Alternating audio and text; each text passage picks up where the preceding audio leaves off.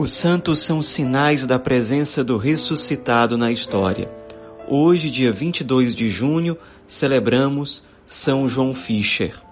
João Fisher nasceu na cidade de Berkeley, no interior da Inglaterra, no ano de 1469.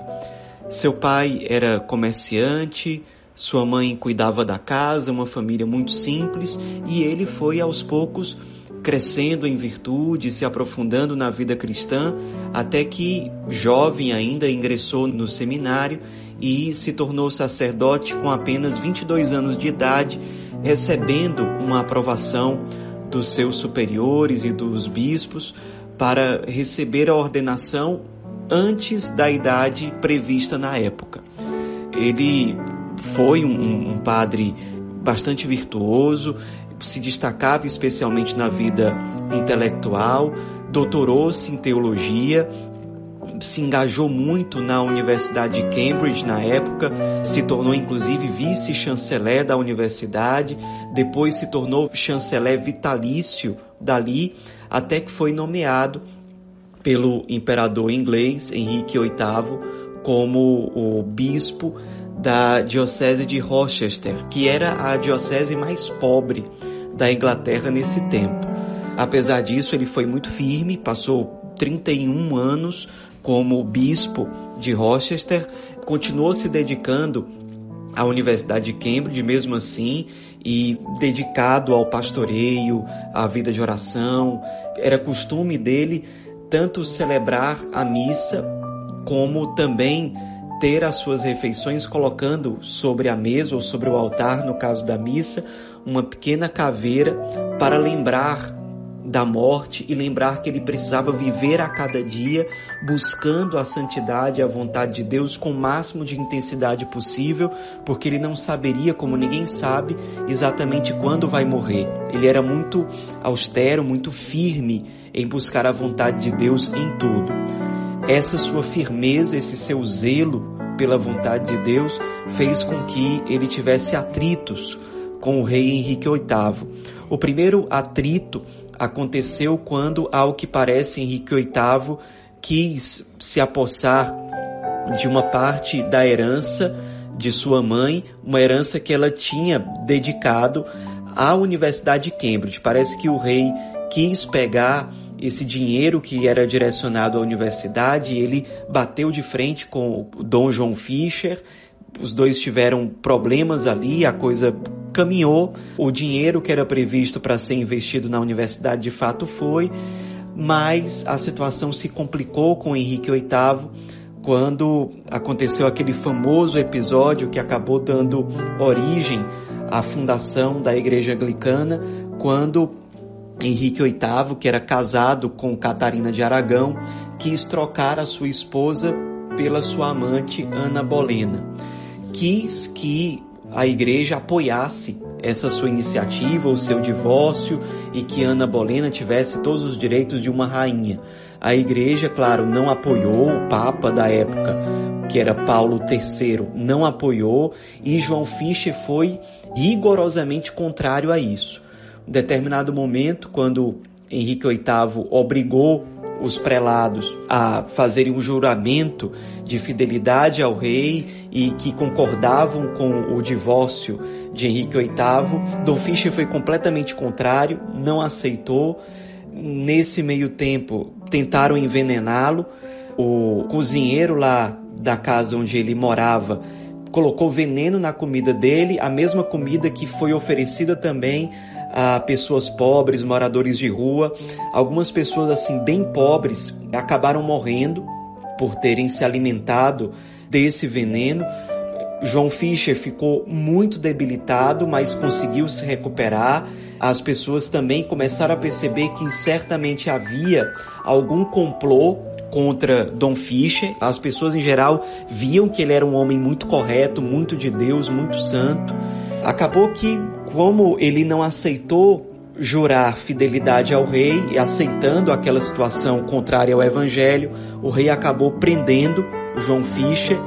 Quando ele estava preso, o Papa Paulo III, como um sinal de apoio ao seu bispo tão fiel, o nomeou cardeal ainda na prisão.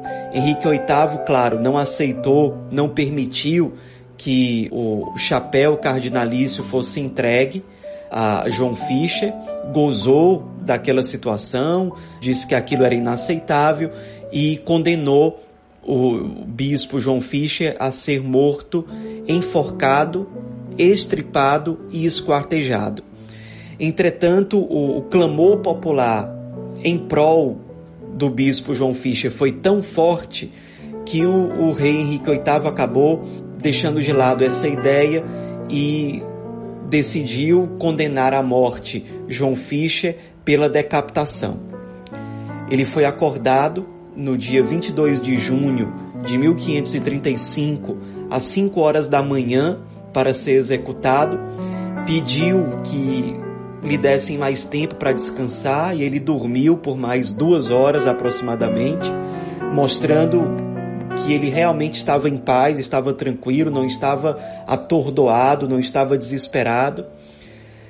No momento da sua execução, ele afirmou oficialmente a todo o povo que estava ali presente: Vim para morrer pela fé da Igreja Católica e de Cristo. Rezou o Tedeum, rezou o Salmo: No Senhor esperarei, colocarei a minha fé, e foi então decapitado. Um testemunho antigo de alguém que viu, que assistiu à decapitação de João Fischer, diz o seguinte: Os últimos momentos de Fischer foram como sua vida. Ele enfrentou a morte com uma calma e uma coragem que muito impressionaram os presentes. Seu corpo foi tratado com particular rancor, aparentemente por ordem de Henrique, sendo desnudado e deixado no cadafalso até a noite, quando foi atirado nu num tosco túmulo. Quinze dias depois, seu corpo repousou ao lado de Sir Thomas Moros na capela de São Pedro ad Víncula, na Torre de Londres. Sua cabeça foi colocada num poste da ponte de Londres mas sua aparência corada e como que viva excitou tanta atenção que 15 dias depois foi lançada no Tâmisa, sendo colocada em seu lugar a de Sir Thomas Moros, cujo martírio, também na colina da Torre, ocorreu no dia 6 de julho. Ou seja, São Thomas More, também católico, foi martirizado praticamente 15 dias depois da morte do bispo João Fischer. Foram dois grandes mártires da Igreja da Inglaterra nesse tempo e hoje nós nos voltamos para esse grande bispo, fiel ao Cristo, fiel à Igreja até o fim, que foi corajoso mesmo quando teve que enfrentar o maior poder humano, civil do seu tempo, da região onde ele morou. Região que ele banhou com o seu sangue, testemunhando a fidelidade ao Cristo, testemunhando a sua configuração total ao Cristo. Os dois mártires, tanto o cardeal João Fischer como Sir Thomas Moros, foram beatificados pelo Papa Leão XIII no ano de 1886, juntamente com outros 52 mártires ingleses, todos martirizados nesse tempo. Eles também foram canonizados no ano de 1935, mais precisamente no dia 19 de maio, já pelo Papa Pio XI. Deixemos-nos inspirar pela vida desse grande bispo, desse bispo que não se deixou abater pelo enfrentamento com os poderes desse mundo, porque colocava a sua confiança inteiramente no verdadeiro poder, no poder verdadeiramente limitado e eterno, que é o poder de Deus. São João Fischer, rogai por nós.